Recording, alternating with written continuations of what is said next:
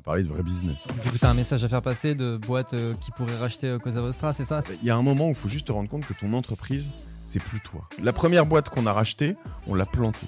On a perdu 250 000 euros. C'est un, un sujet que je trimballe depuis des années, mais des années. C'est pas mal comme idée. Ils préfèrent dépenser leur temps que investir leur argent. Le temps, ça se rachète pas. L'entrepreneuriat, c'est simple. hein. Quand tu, tu post-rationalises le truc, euh, tu règles un problème. Je vais dire le problème euh, que beaucoup voir là-dedans.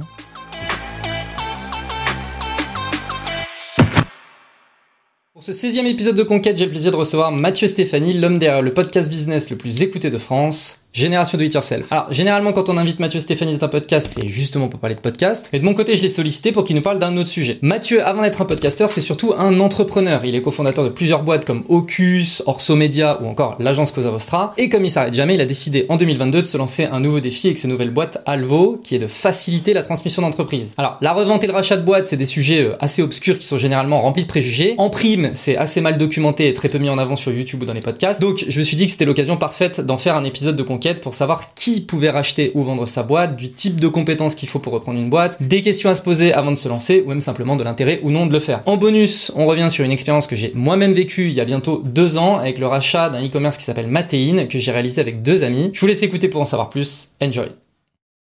Bon bah salut Mathieu, Salut Jordan, ça va ça va et toi? Ouais, très bien. Je, je, je t'invite dans tes propres studios. Ouais, j'ai changé de, de côté, t'as vu? Euh. Merci en tout cas d'être venu jusque-là. Ah avec grand plaisir. Euh, donc aujourd'hui, pour une fois, on va pas parler de podcast. On va, Trop parler de, on va parler de repreneuriat. On va parler de vrai business. On va parler business. voilà. Euh, et puis du coup, ça va être l'occasion de parler notamment de Alvo. Ouais. Donc, boîte que tu diriges depuis quand? Qu'on a fondé il y a un peu moins d'un an. On a levé de l'argent en novembre dernier. euh, et, et voilà, j'en suis le CEO. On est fait depuis à peu près un an. Elle a dû être incorporée euh, il y a, il y a 9-10 mois, enfin à l'été 2022. Voilà. Ok. Très Et, bien. euh, Moi, ça m'intéresse de savoir ce qui t'a amené à te lancer dans ce sujet-là. Alors c'est, écoute, un, c'est un, un sujet que je trimballe depuis des années, mais des années. Si tu écoutes mes contenus, je pense que peut-être même dès la première année de, de Génération du Yourself, euh, il y a 5 ou 6 ans en tout cas, c'est sûr, je travaillais déjà, je réfléchissais déjà à euh, comment euh, reprendre, comment, comment promouvoir la reprise d'entreprise, mais aussi comment faciliter tout ça. Parce que en fait, tu le vois à plein d'aspects, mais moi j'ai créé pas mal de boîtes, j'en ai racheté quelques-unes, j'en ai revendu pas mal. Et en fait, tu sais, l'entrepreneuriat c'est simple. hein. Quand tu, post-rationalises le truc, tu règles un problème. Alors, euh, il y a des problèmes très complexes, euh, ce que font euh, Google, OpenAI, peut-être Tesla, j'imagine. Plutôt des problèmes simples qui sont euh, dans un quartier, je veux vendre la meilleure pizza à des gens qui n'ont pas forcément des bons restaurants de pizza, tu vois. Enfin, mais à la fin, tu règles un problème. Et quand tu vends des entreprises, tu te rends compte que il y a un problème euh, là-dessus qui est, euh, enfin, il y a une succession de problèmes, mais qui est hallucinante. Euh, déjà parce que le marché en soi, il vient d'un autre temps, d'un autre monde. Euh, tout se fait un peu sous le manteau, alors que on t'apprend depuis. T'as fait, as fait une école de commerce ou un non Un t'as IAE. un IAE, voilà. Euh, ben, on te dit l'offre, la demande. Plus tu as, plus t'as de demandes, plus t'es euh, voilà. Puis là, quand on te dit que tu vends ta boîte, on te dit bah non, non, non, faut pas trop faire comme ça. Moi, je vais le faire. On va le faire euh, euh, un peu vraiment, encore une fois, sous le manteau, tu vois, Mhm. discrètement. Moi, je me dis, attends, à un moment où les marketplaces et tout ça euh, explosent, il il faut être visible, il faut changer tout ça. Et en parallèle, tu vois, je travaille tous mes contenus. Je me dis, une, belle boîte, il faut qu'elle soit visible, il faut, il faut marketer euh, l'offre. Euh, ça ne veut pas dire qu'il faut torpiller tout ce qui existe. hein. Il y, a, des règles de confidentialité sur certains projets, etc., qu'il faut respecter. Euh, mais voilà. Et donc, bah, à force d'en avoir vendu et d'en avoir acheté, je me suis dit, euh, ça, ça va pas du tout. Il faut, il faut qu'il y ait un endroit comme le Bon Coin, Mm. euh, euh, comme euh, voilà un endroit où tu peux acheter des entreprises. Euh, on appelle ça un, un- un- un SaaS enabled marketplace. Euh, L'idée, c'est de créer un endroit sur lequel tu peux acheter et vendre des entreprises gratuitement. Mais si tu prends mon SaaS, euh, si tu prends mon, mon, mon outil, eh ben, tu vas aller plus vite, plus loin, plus fort. Tu vas pouvoir euh, euh, signer un NDA en trois secondes. Tu vas pouvoir euh, faire une recherche plus profonde sur, ce que tu, sur les entreprises que tu voudrais acheter ou valoriser plus rapidement ta boîte, etc. etc. Je pourrais te raconter ça euh, dans les moindres détails. Excellent. Mais du coup, tu, est-ce que tu joues le rôle Tu vois, moi j'ai l'impression que c'est un rôle qui est aussi un peu joué par euh, les banques d'affaires. Du coup, est-ce que toi, c'est d'une certaine manière un peu digitaliser le travail des banques d'affaires? Oui, cela dit, on ne veut pas les remplacer, on veut les recevoir. Notre objectif, c'est d'être euh, un endroit sur lequel les banques d'affaires peuvent travailler plus efficacement. D'accord. Euh, donc, euh, notre idée, l'un des gros projets qu'on a, alors nous, on est une boîte tech, hein, donc l'un des gros, il faut qu'on connaisse le métier. Donc ça, on a des professionnels du secteur. cela dit, notre idée, c'est plutôt de dire à des professionnels, je vais te faire accélérer big time euh, grâce à euh, l'IA notamment en particulier en ce moment, mais pas que. Hein, euh, la data qu'on récupère, la création de, de, contenu, la création d'infos-mémos, de choses comme ça. Je pourrais détailler un peu un process de fusion-acquisition. Euh, et, donc, euh, nous, on veut les accompagner pour être meilleurs, plus rapides, plus. Enfin, c'est un peu comme si, tu vois, il y a, y, 20 ans, on a accompagné plein de professionnels euh, à, basculer de la lettre à l'email. Ben, Aujourd'hui, tu as des outils, mais il n'y en a pas beaucoup dans ces secteurs-là. je te prends un exemple très concret. Vas-y quand tu achètes une boîte, tu l'as fait. Tu, moi, j'aimerais bien que tu me racontes un peu si tu veux. Mais quand tu achètes une boîte, souvent, as, tu vas signer des, ce que tu appelles un NDA, un Non-Disclosure Agreement. Donc, c'est un contrat de confidentialité. Parce que on va te donner dans alors je, commence déjà à décrire le process mais, dans, le, dans, le, process de due diligence toi tu vas faire tu vas donner une marque d'intérêt. On va dire tiens il y a telle société qui est à vendre etc etc alors souvent même avant qu'on te donne le nom de la société il faut signer quelque chose qui dit que tu vas pas divulguer qu'elle est à vendre tu vas pas bon. Hmm. il y a plusieurs moments où tu dois signer des choses. Et donc ce contrat de confidentialité typiquement dans un process traditionnel tu vas avoir ton avocat qui va recevoir un courrier euh, de l'avocat parce qu'il se parle contre avocat, tu dois pas parler à l'avocat adverse. Enfin, voilà, ça c'est la norme. Ah, c'est vraiment ça la norme. Euh, oui, l'avocat adverse doit pas te parler à toi, il doit parler à ton avocat. Il se parle contre l'avocat et toi tu ne parles qu'à ton avocat. Donc tu vois, alors eh, c'est ah bien, il y a besoin ah d'avocats hein, sur plein de choses comme ça, mais il y a des choses simples sur lesquelles en fait tu te retrouves à pour signer un NDA mettre t'en parles le mardi, le lundi soir, et le vendredi soir, il est signé le lundi d'après. Enfin, tu peux avoir 3, 4, 5 jours ah pour des trucs très simples. Donc, tout ça, il faut, il faut, euh, il faut compresser ce temps-là. Il a, il a, il a pas forcément de, de, sens. Il faut simplifier des choses, en particulier sur ce qu'on appelle le, le M&A, la fusion-acquisition. Euh, donc Mergers and Acquisition, l'acronyme M&A, euh, sur les small caps, donc les petites entreprises, les entreprises qui valent moins de 10 millions de, de, valorisation. ok? Donc nous, on, on, est plutôt sur ce secteur entre 50 euh, et 100 et 10 millions, jusqu'à 20 millions. Et en fait, bah, à chaque fois, moi, j'ai ton nom, j'ai ton email, Jordan, bon hop, je veux t'envoyer euh, un, un, un, NDA, je clique sur euh, générer, toi tu le reçois, est-ce que tu es OK pour signer ce truc-là? You sign, boum, euh, moi j'ai fait un clic, toi tu as fait un clic et c'est plié en trois minutes, tu vois.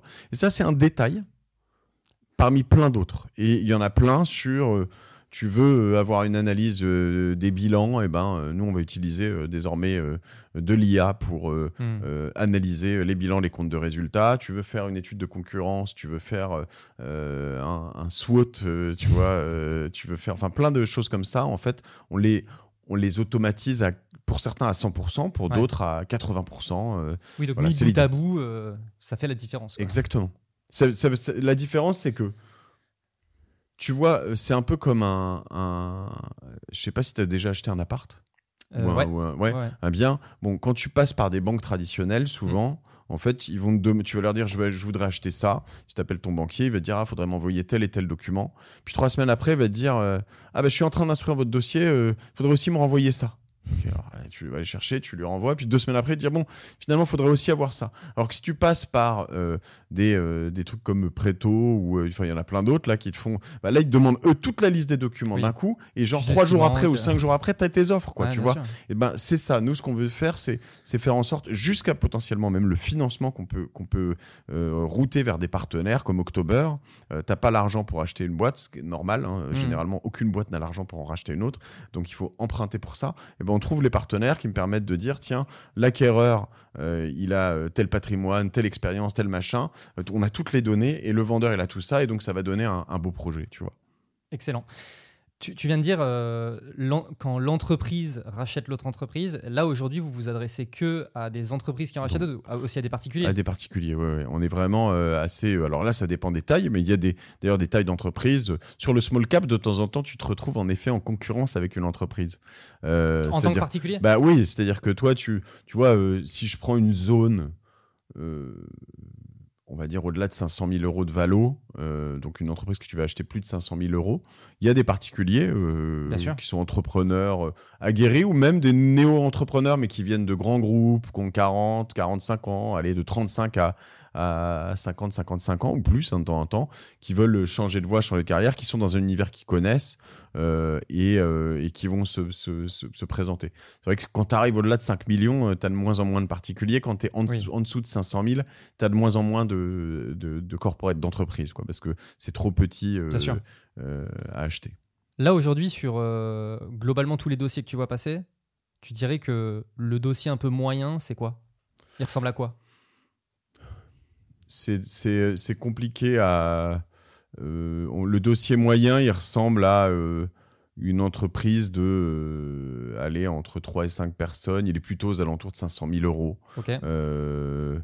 Mais c'est compliqué parce qu'en fait, euh, euh, c'est un monde dans lequel il n'y a, y a, pas de moyenne, tu vois. Euh, et c'est assez drôle parce que ça, on l'apprend. je pourrais revenir sur notre modèle économique sur Alvo, notamment quand, on, quand on, a des mandats nous-mêmes et qu'on les opère ou qu'on les opère avec des partenaires, banques d'affaires, etc. Mmh. En fait, ce sont des mandats souvent au success fit, un, ce que tu appelles un retainer, un minimum garanti, mais qui est très faible, qui couvre pas nécessairement tes frais, mais qui permet d'engager le client. Bien sûr.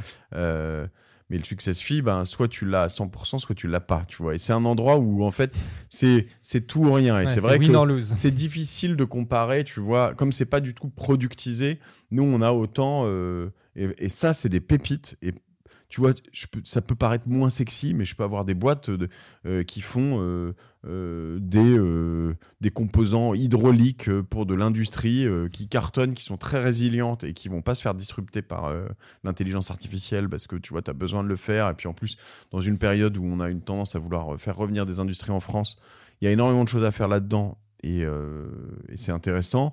Comme euh, on a une bonne vague de DNVB, donc euh, des business digital native vertical brands, donc souvent des business de, de fringues, de, on a vendu des boîtes de layettes pour bébé. tu vois, ça c'est assez drôle. On a, c'est un truc. alors qui, me parle parce que moi j'ai un peu plus de 40 ans et il y a 10 ans j'aurais complètement pu monter un business de layettes pour bébé. En fait ce qui se passe c'est que souvent 10 ans plus tard soit ton truc a cartonné et t'es parti, es parti dans l'espace et t'as ta boîte et c'est bien, soit il marche. Mais en fait, euh, tu vois, tes enfants, tes enfants ont grandi, toi, t'es passé à autre chose et c'est plus ton univers, en fait. Donc, t'as envie de le revendre. Bah, typiquement, tu euh, t'as 32 ans, euh, t'es une meuf, t'es un mec, tu viens d'avoir tes enfants, tu cherches une nouvelle idée. Toi, potentiellement, tu peux acheter un truc à 100 000 balles, 150 000 euros qui, qui fonctionne. Le risque est pas énorme. Hein. C'est-à-dire que normalement, un business qui tourne, il va pas tourner et se cracher d'un coup, sauf si tu fais n'importe quoi. Et c'est pour ça que je trouve que c'est un sujet qui est pas assez adressé, le sujet du reprenariat. Parce que tu sais, souvent on te dit, oui, le passage de 0 à 1, c'est le plus compliqué, etc. etc. Mais là, tu pas à le faire. Tu as un business qui tourne, potentiellement qui est déjà rentable. Franchement, tu y amènes tes compétences, etc. etc. Comme tu dis, quoi, le risque, c'est limite un peu moins important que de partir de zéro, tu vois. Ah non, mais c'est beaucoup moins important. Je vais dire le problème euh, que beaucoup pense voir là-dedans, c'est la mise initiale. Mais bien sûr. Et en fait, euh, la mise initiale, ce que les gens voient pas aujourd'hui, euh, on me dit particulièrement en France, j'aime pas trop enfoncer ce genre de, porte, mais euh, quoi qu'il arrive, ils le voient pas. C'est que ils préfèrent dépenser leur temps que dépenser, que investir leur argent. Et, et en fait, le temps, ça se rachète pas. Euh, l'argent, ça se regagne, tu vois. Et normalement, si tu l'investis bien et que tu achètes au bon prix, ça ne veut pas toujours dire acheter euh, d'ailleurs le moins cher possible, parce qu'une mmh, belle pépite, euh, ça vaut de l'argent, bah, mais, mais c'est très résilient. Le, game, il est simple hein, quand, tu, quand tu rachètes une boîte. En gros, hein, si, je dois le simplifier au, plus du plus, c'est pas exactement comme ça dans tous les univers, mais quand même. Tu vas racheter une société qui fait mettons, 100 euh, 000 euros d'EBITDA. Donc ça veut dire que tous les ans, elle gagne, elle gagne 100 000 euros. C'est son profit, tu vois? Euh, ce qui est bien. ce qui est bien, ce qui est bien. Moi, si elle fait 500 000 euros de chiffre d'affaires, 20% de, de, de, profit, 100 000 euros d'EBITDA. Bon, bah, le, le game, normalement, c'est que tu vas la payer à peu près 5 fois ton EBITDA. Il y a des secteurs où c'est 3, 2, il y en a où c'est 8, 10. Euh, ça dépend s'il y a de la croissance, ça dépend si ça dépend beaucoup de la personne. Il y a plein de paramètres. Mais si, du si je schématise, exactement. Si schématise, es plus ou moins là-dessus, sachant que ton objectif, ou en tout cas ton banquier, il sera rassuré si tu vas le voir et que tu lui dis regarde, j'achète cette boîte, cette société, 500 000 euros. 500 000 euros, euh, ok, il va te dire pourquoi? Ben, dans les 5 prochaines années, je vais pouvoir gagner 100 000 euros, puis 100 000 euros, puis 100 000 euros, enfin, x 5, et je vous l'aurai remboursé dans 5 ans. Ça, c'est le schéma de base. Toi, normalement, tu vas essayer potentiellement de l'acheter plutôt 400, euh, 450 en fonction, etc. Euh, et ou, dans une belle boîte, tu peux même te dire, en fait, s'il y a de la concurrence et qu'il y en a d'autres qui la veulent, tu peux dire, je suis prêt à mettre 600. Parce qu'en fait, tu sais que toi, avec ton expertise, tes compétences, le marché tel qu'il est, euh, l'émergence de l'intelligence artificielle, euh, mmh, mmh. la fait que le fait que cette entreprise soit, euh, tu parlais du boomer tout à l'heure, mais soit, soit appartienne à un boomer qui ne l'a pas du tout digitalisé, le fait qu'il n'ait pas un site internet bien fait qui fait qu'en fait aujourd'hui ils vendent que ses produits soit dans une région, soit juste en France, alors qu'il pourrait aussi en vendre en Belgique ou en Angleterre ou, ou en Australie, le fait que voilà tous les, tous les leviers que tu peux utiliser vont faire que en fait c'est plus 100 000 euros d'EBITDA que tu vas faire à la fin, mais c'est 200, 300, 400. Donc ce qui veut dire qu'au bout et il y en a plein hein, qui arrivent à faire ça. C'est tout le business des ce que tu appelles des LBO, ça on pourra parler aussi du leverage buyout, mais plus complexe. Mais c'est de dire en fait j'achète quelque chose, je le fais croître, je gagne plus d'argent et en fait normalement, ce game est simple. Donc, tu achètes à un prix en disant je vais rembourser en 5 ans, et toi, tu vas te donner pour objectif de rembourser en 3 ou en 4. Voilà. Hmm. excellent. Donc, tu mentionnais les boomers. Ouais. Parce que je te disais, du coup, euh, avant qu'on commence l'enregistrement, que il y a un... Moi, j'ai le sentiment qu'il y a un timing de marché qui est plutôt opportun sur la reprise d'entreprise parce que bah, c'est un moment où les, les entrepreneurs boomers, euh, mais littéralement, c'est pas, mm. euh, c'est pas le jugement de valeur boomer, c'est vraiment les gens les qui. Les papiers boomers, ouais, ouais, ouais, Vraiment les. Boomers, ouais, Voilà. Euh, qui. c'est une période où ils partent à la retraite, ils laissent des entreprises, etc. etc. Est-ce que toi, tu as, donc tu disais que tu avais ce truc en tête depuis un moment, mais est-ce que tu t'es dit, il y a un timing de marché aussi qui est opportun par rapport à ça? Bien sûr, et je pense que si, c'est une des raisons aussi pour laquelle on l'a lancé maintenant et qu'il y a cinq ans c'était trop tôt. Alors il y a plus, il y a quelques aspects technologiques, il y a des aspects d'association. Il fallait que je trouve mes associés aussi euh, et qu'on ait euh, voilà. Mais le time to market là, alors en plus avec euh, l'explosion de, de l'IA dans les semaines qu'on suivi la création de l'entreprise ou le lancement de la plateforme, si tu veux, tout fait que c'est le bon moment. Mais comme tu le dis, les papy boomers, à un moment donc, on, tu vois, on situe cette tranche euh, ça commence, c'est des gens qui sont nés entre 45, 47 et euh, donc ceux-là, 47, euh, ils ont 76 ans, tu vois. Enfin, tu commences à rentrer dans un endroit où 76, 77, là, tu la vends ta boîte, t'as plus le choix. Il y en a qui ont des il y en a qui ont des enfants qui veulent les reprendre. Il y en a qui ont des enfants qui veulent pas les reprendre. Il y en a plein aussi. Euh, il y en a euh, qui n'ont euh, pas d'enfants. il y en a, voilà, il y en a qui veulent juste vendre. Et donc, dans toute cette fenêtre de gens là, on, arrive vraiment sur les, en tout cas là, les plus âgés. Je reviens, 45, hein, ceux qui sont nés en 45 ils ont, euh, on a dit 78 ans, tu vois. 78, mm. euh, euh, là, c'est clairement maintenant. Tu n'as plus le choix, tu vois. Il y en a qui vendent souvent même avant, hein, tu vois, 60 ans, 65, voilà. donc, on rentre dans cette fenêtre. Là, elle est ouverte. Elle va durer 15-20 ans. on voit en, Asie, principalement, on a un concurrent, on a découvert ça il y a quelques semaines au Japon. Alors le Japon, ils sont en avance là-dessus. Hein. La population a vieilli encore plus, euh, plus vite euh, là-bas parce qu'il y a eu en plus euh, un gros déficit de, jeunes. Il faut, faut plus d'enfants. la société est valorisée, elle a, 5 ans, elle est valorisée 1,8 milliard. et clairement, il y, a un, énorme sujet de transmission là-dessus. Hmm. et ça, en plus, sont souvent, des, sont souvent vraiment des pépites à reprendre. Il faut les trouver aussi sur le marché.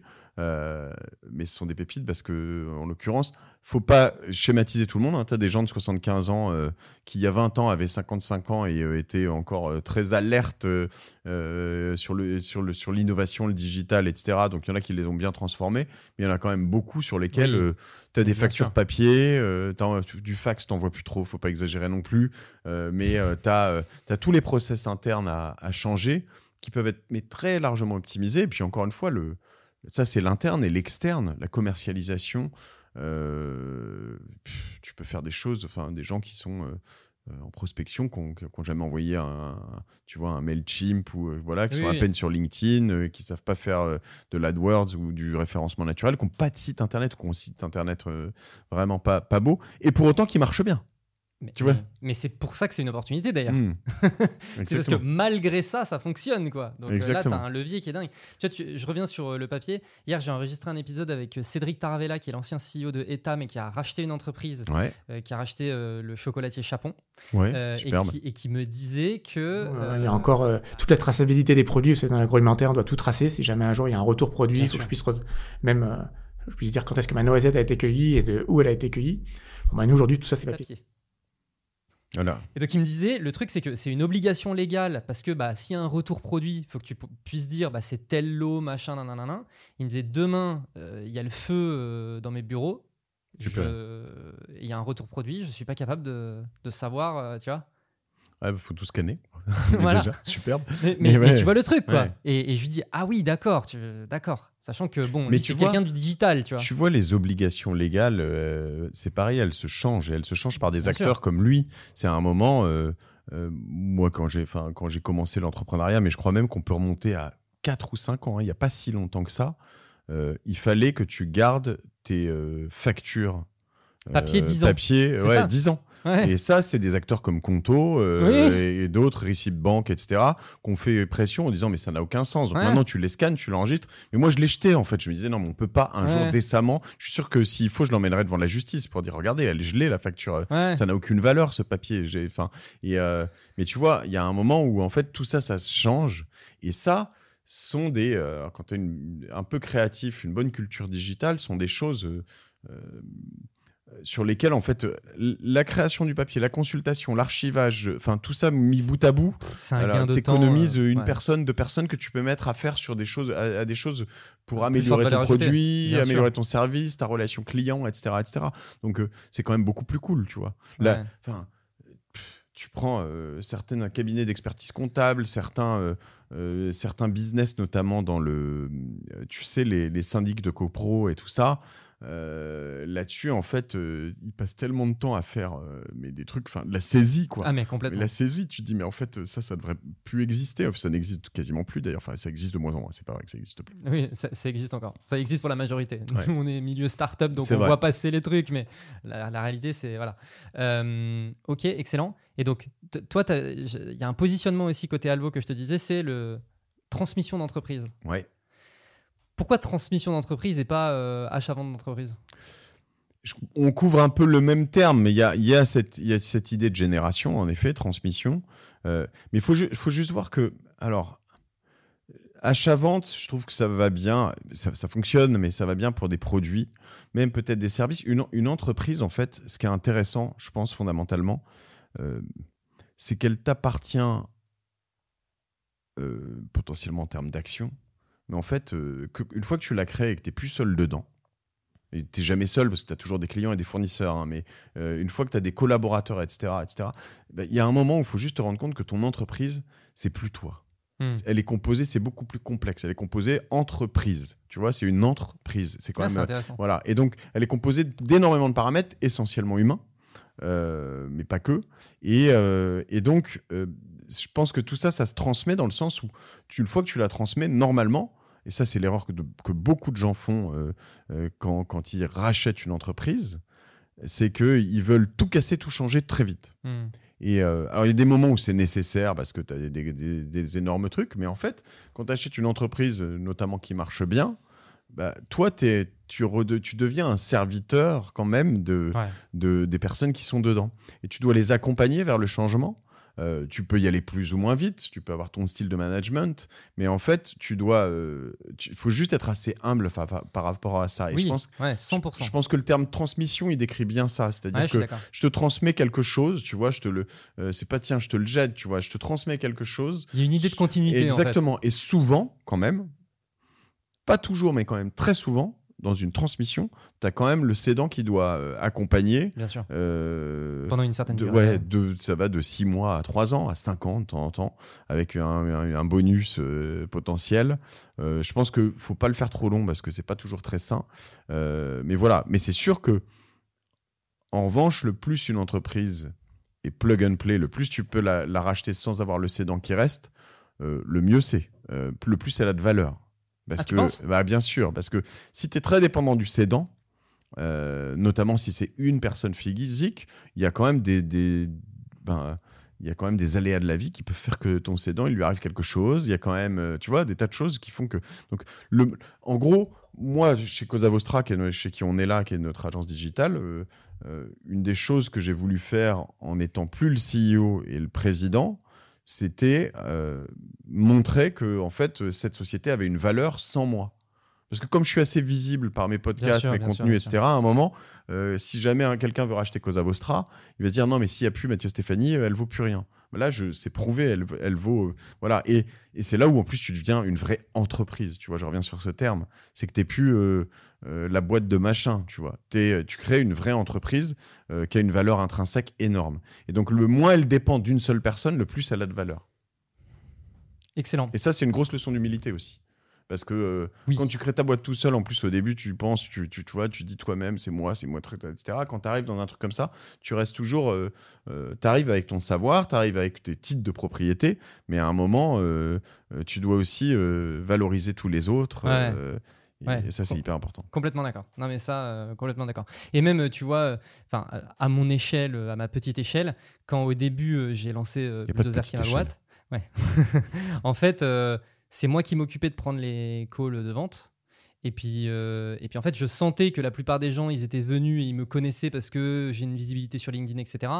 Et puis il y a vraiment eu un moment donné où j'arrivais plus à gérer, où je me Hmm. disais, mais comment on va faire si les gens, ils voient pas ma tête, tu vois? Hmm. En fait, mais non, mais c'est justement le moment où ta boîte, elle prend euh, vraiment de la valeur. C'est le moment où tu arrives à prouver que ben, le fait que tu sois pas là pendant les calls de sales, euh, en fait, ça marche quand même, tu vois. Ben, La réalité, c'est que ça tourne, tu vois. Ouais, et, et euh, genre, alors, je reviens vraiment, il n'y a pas de petite échelle. C'est vrai, c'est vrai, je suis pas du tout. euh, c'est vertigineux quand tu te lances solo. C'est vertigineux quand tu rachètes une boîte. Toujours vertigineux. Moi, je me souviens quand, quand on avait euh, 30 000 euros de charges mensuelles chez Cosa Vostra, je me disais, waouh, où est-ce qu'on est déjà arrivé en, deux ans Ou je sais pas, je trouvais ça fou. Pff, Aujourd'hui, on est à, je sais pas, 20 fois ça. Enfin, j'en sais rien, tu vois. Et, et, et ça reste tout petit, et ça reste une toute petite boîte. Donc, euh, euh, ça- je pense que vraiment, il n'y a pas de petite échelle. Ça, c'est important. Après, euh, dans ce que tu dis, je pense qu'il y a, y, y, y pas mal de points euh, euh, qui sont intéressants, mais notamment le fait que euh, dans plein d'univers, toi, tu es toujours bon sur LinkedIn, tu es toujours bon sur les contenus. Ça, c'est notre euh, petit edge à toi et moi euh, qui Oui. nous plaît. Surtout, on s'éclate. Ah ouais. Mais en revanche, euh, moi, tu vois, euh, structurer euh, euh, les équipes, euh, les modes de management. J'aime bien passer des entretiens de recrutement, mais en fait, euh, quand, quand tu fais plus que ça, parce que tu recrutes beaucoup, 2, 3, 5 par, mo- par mois, etc., en fait, à la fin, tu vois, il faut juste savoir là où tu es bon et là où tu as envie de travailler. Clairement. Et, euh, et donc, il faut accepter ça. Et c'est aussi là où, où ça doit être intéressant quand tu arrives dans une entreprise euh, que tu as rachetée. Hmm. C'est que normalement, tu arrives avec tes compétences, là où tu as envie d'aller. L'univers, le, le, euh, alors, l'univers euh, dans lequel tu sais opérer déjà, dans lequel tu as envie. C'est pas que tu que faut faire attention à pas aller que dans ce que tu sais faire, parce que y a des gens qui savent faire des trucs qui leur plaisent pas du tout. Oui. Donc ça, faut savoir en sortir aussi. Oui. En revanche, euh, quand tu arrives dans une, une structure, tu vois, tu peux choisir où est-ce que tu te mets dedans. Euh, alors que quand tu crées, tu fais tout. Tu fais tout dans plein de trucs qui te plaisent pas, dans plein de trucs qui sont des boulets, dans plein de trucs qui sont très stressants. Tu fais de la finance, tu fais de l'office management, tu achètes du PQ, du café, euh, des trucs. Voilà, c'est peut-être le cliché, mais c'est vrai en fait. Et pendant Oui. des années potentiellement, euh, tu fais de la vente, tu fais du SAV, tu fais de la relation client, tu fais euh, de la prod. euh, et en fait, euh, en fait, je dis pas que tu bosses plus ou moins, mais les deux trois premières années, pour réussir à mon- monter une boîte à 1 million d'euros de chiffre d'affaires, c'est hyper dur. Euh, alors que pour beaucoup, réussir à emmener une boîte de 1 million à 10 millions de chiffre d'affaires, c'est pour d'autres en tout cas, c'est beaucoup moins dur. Et euh, si même je vais pas jusque là, tu vois, et que je dis de 0 à 1 euh, pour certains et de 5 à 10 pour d'autres, tu vois, en millions par exemple de, de valeur, ben euh, il y en a un qui fait 1 million de valeur. Et ben de 5 à 10 pour beaucoup beaucoup de personnes, peut-être une majorité, euh, tu fais 5 millions de valeur. Ouais, ok tu rajoutes 5 millions. Et ben, euh, te dire, je vais plutôt passer 3, 4, 5 ans à faire 1 million de valeur plutôt que de passer euh, 2-3 ans à faire 5 millions, en fait, fais le calcul. Hein. Ah ouais, non, moi, moi, il est très simple, hein, je veux dire. Toi qui as vécu du coup l'entrepreneuriat de euh, tu vois 0 à 1 et puis qui- t'as t'as racheté des boîtes tu disais où là tu vois du coup t'es témoin de, de gens qui rachètent des boîtes est-ce que tu es capable de dire un peu les compétences euh, du bon entrepreneur qui passe de 0 à 1 et les compétences du bon repreneur qui permet de passer à... Le, le- contrairement à ce que je disais tout à l'heure d'ailleurs, hein, le- le- il y a un côté vertigineux sur l'investissement pour le bon repreneur, mais il y a un côté très rassurant, c'est qu'il y a quelque chose qui normalement tourne. Moi, je parle pas de Bah distress. Ce qu'on appelle le distress sont les entreprises en difficulté. C'est encore autre bien chose. sûr bien sûr, le bien retournement d'entreprise, ça, faut être euh, euh, à la fois courageux, euh, pas cynique mais froid au moins. Ouais. C'est-à-dire être capable de dire bon alors tout ça ça va pas, euh, vous je suis désolé mais il va falloir que vous partiez Ouais. parce que voilà etc. C'est très compliqué. Ça correspond à certaines personnes qui sont capables de le faire, qui l'ont déjà fait dans des univers. C'est très bien, c'est nécessaire. Euh, ça peut paraître euh, moche et affreux, Hmm. mais en l'occurrence, ça préserve des emplois, euh, ça préserve de, de la création de richesse et de valeur. Il en faut, et voilà. Et nous, on a quelques entreprises comme ça. C'est pas notre cœur de cible, le, le distress. Nous, on essaye d'être plutôt sur des entreprises qui sont saines, rentables, qui sont voilà rentables ou, ou- ou en phase de l'être. Ouais, ouais. ça peut être aussi des SaaS business. je te parlais de DNVB tout à l'heure. Donc pour arriver là-dedans, les qualités euh, qu'il faut, c'est quand même souvent être analytique, euh, être capable de, de manager, de laisser les personnes, euh, d'identifier les personnes compétentes, de les laisser en poste et de les faire grandir, parce que souvent, elles vont avoir peur quand tu arrives, mais souvent, tu vas leur offrir, si tu es fort, un monde d'opportunités. Tu peux même les intéresser au capital potentiellement. Hmm. Enfin, tu dois leur, leur, leur vendre un, un rebirth, quoi, un renouveau. Euh, on repart dans un univers, je vais vous, tu, vois, tu dois vite les rassurer, les accompagner et les pousser, les stimuler, les stimuler, les stimuler pour faire euh, grossir l'entreprise. Euh, T'es pas obligé de la faire exploser, ça dépend des business, mais voilà. Potentiellement, je veux dire, euh, je reviens là-dessus, mais tu vois, ce, chiffre que je prenais tout à l'heure, tu as une entreprise qui vaut alors 5 millions, qui fait un million d'EBITDA. Euh, si t'es pas mauvais, une entreprise comme ça, euh, tu peux te l'acheter euh, quasiment sans apport, avec quelqu'un, euh, quelques des actionnaires qui vont te la financer, voilà. Imagine si au bout de donc 5 ans tu l'as remboursé, on, même et t'as pas progressé, tu fais toujours 1 million d'euros d'EBITDA. T'as quelqu'un qui a pris 20% de la boîte parce qu'il t'a euh, financé l'apport. Tous les ans, tu fais quand même un million de cash. hein. ah non mais oui oui Je veux dire, euh, après, tu vas en réinvestir une partie dans la boîte, Bien etc. sûr. Ça veut pas dire que tu vas te faire un million de dividendes. Enfin, même si tu fais 500, 600 000, euh, je veux dire, tu donnes 20%, euh, 120 000 à tes cocos qui ont investi. Limite, tu, les, tu leur proposes de les racheter à ce moment-là. ouais. Euh, et puis, à la fin, euh, je veux dire, tu, tu, tu te Ah mets non, bien, quoi. hein. Tu- C'est quand même l'idée. complètement Et donc c'est un peu ça. Il y a un côté quand t'es fort à manager, à voilà, il y a plein de gens ont qui ont fait des belles carrières dans des corporates. C'est exactement pour eux et c'est très bien. Euh, les compétences qu'il faut pour être dans du 0 to 1, c'est quand même souvent euh, patience, résilience, créativité. Euh, en fait, tu te lances dans un truc généralement. Le conseil c'est un peu différent, le service un peu, mais mais et, et aussi potentiellement les euh, d'ailleurs le tout ce qui est commerce mais mais même en fait tu sais pas exactement ce que ça va être. Hmm. tu sais pas exactement euh, comment ça va fonctionner. Tu sais pas euh, si c'est ce produit là qui va marcher ou celui-là. Tu sais pas t'en refais tu rechanges tu tu itères tu bouges tu voilà et donc ça euh, c'est très stressant. Euh, tu vis avec peu de moyens euh, sauf si t'as levé beaucoup mais en ce moment les levées c'est plus compliqué Oui, en ce moment, et euh, et, euh, et puis, puis tu dois essayer de rentabiliser plus fort, plus vite. Puis la première année, tu fais 20, euros- 20 000 euros de d'EBITDA. Et puis si tu te débrouilles bien, la deuxième année, tu fais le double ou le triple. Allez, 60. Et puis la troisième année, 100. Et puis la quatrième année, 200. Enfin, tu vois, t'es loin de, de- des chiffres Ouais. dont je parle. Alors après, tu peux acheter aussi des plus petites boîtes. Mais, mais voilà, il faut, quand tu te lances, il faut être capable de, de toucher à tout. C'est passionnant, mais c'est épuisant. C'est épuisant. C'est vraiment épuisant. toi t'as racheté des boîtes Ouais. Je crois que, alors je sais pas si toi spécifiquement ou c'est peut-être euh, Cosa Vostra ou je sais pas, vous avez racheté Magma euh, notamment. Ouais. Euh, parce que je suis abonné donc j'avais j'avais reçu euh, la petite notification. Quand tu rachètes une boîte, c'est quoi toi les, les, les questions que Je- tu te poses? je vais te prendre l'exemple de Magma, par exemple. Et je vais te prendre deux exemples. Et je vais même aller jusqu'au bout de mon. La première boîte qu'on a rachetée, on l'a plantée. On a perdu 250 000 euros. OK, et, euh, et pourquoi on l'a plantée Tu peux dire ce que c'était? C'était une boîte qui vendait des. des, euh, euh, des pardon, des, des, des box de thé. Euh, Et je croyais beaucoup à ce business, le café, etc., etc. Et en fait, on est arrivé on avait besoin de la personne qui cédait la boîte, mais on sent- on n'avait pas un, un fit très très bon. Euh, et et c'est une personne Humain, remarquable, humain. On bossait pas de la même manière, euh, pas du tout de la même manière. Et, et- et c'est une personne que j'aime beaucoup. C'est-à-dire que c'est même pas humain, c'est vraiment une manière de travailler, pas mal de choses. Oui, oui, ok. Et trop vite, on a voulu, nous, on a fait beaucoup d'erreurs, on a voulu changer plein de trucs, euh, trop vite, tester des choses, on s'est mis à cramer, cramer, cramer, cramer de l'argent, plutôt que de continuer sur la lignée, mais dans laquelle on, on l'a acheté pour la tordre trop vite, elle était trop petite aussi, et donc ça dépendait trop de- de- du founder, et, et voilà. Sur Magma, c'est très différent. Sur Magma, euh, euh, on avait euh, des founders qui avaient envie de, de cash-in, qui voudront bouger au bout d'un moment. Donc, de toute façon, là, tu, fais un- tu les fais rester. hein. tu fais ce que tu appelles un earn-out. Donc, Mhm. à partir d'une certaine période, ils doivent te dire ils ont un, quand est-ce qu'ils veulent partir, etc., etc. Mais on est sur un sujet qu'on maîtrise, on est sur des médias, on est sur une newsletter qu'on adore. Euh, dont on était client, qu'on lisait toutes les semaines. Enfin, moi, j'ai, trois newsletters que je lis euh, de manière religieuse. hein, tu vois, j'ai Time to Sign Off, euh, j'ai, j'ai comment il s'appelle, Marc Fiorentino que j'aime beaucoup, et puis Magma, Magma. Tu vois, et Magma était la seule que je payais. Et, et il se trouve que je connaissais Arthur depuis par hasard, pendant le confinement, il était confiné à un kilomètre de moi dans, dans le nord de la France.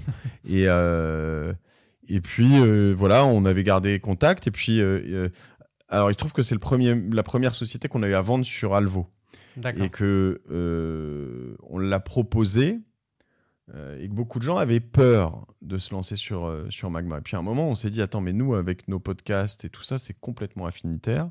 Et avec Orso Media, qui est une société que j'ai créée avec euh, Christopher Siminelli, etc., on s'est dit, attends, mais normalement, nous, on peut promouvoir Magma, sachant que une bonne partie des abonnés de Magma venaient déjà de ma newsletter. Et ma newsletter, elle est toute petite, elle fait... euh, à peine 10 000 abonnés, tu vois. Euh, en revanche, c'est que du l'opt-in, c'est que je fais 65-70% d'ouverture, euh, 20% de taux de clic, c'est vraiment très très euh, Quali. euh, quali. Et en fait, une bonne partie des abonnés Magma venaient déjà de ma newsletter, là, mais je, je me suis dit, en fait, on va faire euh, des campagnes audio, on va pousser euh, des offres sur le Black Friday, parce que c'était à peu près à ce moment-là, on va pousser sur les autres podcasts, on va faire de l'affiliation. Et en fait, eux, typiquement, ils avaient fait un truc avec Magma qui était un média de qualité, une belle image de marque, euh, des contenus mais fous sur lesquels tu apprends toutes les semaines où est-ce qu'il faut aller, comment changer, etc. Euh, mais ils avaient quasiment pas fait de marketing. Ils, ils savent, enfin c'est pas leur métier en fait. Ce sont des créateurs de contenu, euh, donc en fait tu as toute la qualité mais pas l'approche. On, euh, on va pousser un peu ça pour aller chercher au-delà. Donc c'était une croissance naturelle euh, Hmm. à la papa un peu. Nous on est arrivé. On a, on a rien changé à tout ça. hein, euh, en juste, fait, on s'est mis. T'as pas changé le produit Non. Parce que, en fait, leur force, c'était le produit. Exactement. En revanche, euh, trois mois après euh, l'acquisition, on faisait 50% de chiffre d'affaires en plus. Et pas au mois le mois, hein, on fait 50% d'ARR en plus, quoi. Donc euh, d'annual recurring revenue. Donc on a, on a, on a multiplié par 0,5, par 1,5 le, le, la valeur de l'entreprise. Euh, juste par notre input et en, quelques mois. Donc tu vois, notre objectif, c'est de se dire, ok, comment maintenant avec cette expertise, je peux la reproduire peut-être ailleurs, comment je peux faire d'autres formats, comment je peux faire des événements, comment je peux, voilà. Euh, parce que en fait, on avait une société avant qui était rentable. Et là, aujourd'hui, eh ben, sachant qu'on n'a pas de coûts supplémentaires, si ce n'est, Oui. euh, on fait de l'affiliation un peu, donc on, on va avoir des podcasteurs ou des influenceurs ou des gens comme ça qui vont promouvoir Magma. Nous, ce qu'on veut, c'est qu'ils aiment Magma. S'ils aiment pas Magma, on veut pas qu'ils en fassent la promo, parce que ça va se ressentir dans leur communauté. Euh, faire découvrir Magma à des gens, euh, là, tu vas avoir un discount pour t'abonner. Nous, on leur reverse. Je sais plus, je sais plus, 15, 15 euros par abonné ou peut-être un peu Mm, plus, mm. mais euh, c'est dans ces eaux-là. Donc, euh, bon, bah, il y en a qui vont réussir à faire, euh, je sais pas moi, 500 abonnés, 100 abonnés. euh, et voilà. Et donc, on a passé Magma de à peu près rentable à très rentable. Et maintenant, l'argent qu'on a là-dessus, on va l'utiliser pour, bah, pour investir dans Magma, tu vois. Et pour rembourser, évidemment. Mais du coup, là, Non, il n'y a l'analyse. pas d'emprunt, on l'a acheté cash. Mais ça, ça, ça, on n'aurait pas dû. Bah, Pardon. Ok. Non, on n'aurait pas dû. C'est une bêtise. faut pas acheter cash. faut emprunter pour ach- acheter. Bah, Parce ouais. que tu immobilises du cash, en fait. euh, Oui, oui. surtout que quand on l'a acheté, le, le- l'emprunt était pas cher. euh, donc euh, voilà. Mais bon, c'est. c'est- Ouais, Donc, c'est un regret. euh, ouais, ouais. si c'était à refaire, tu ferais un Oui, emprunt. tout à fait.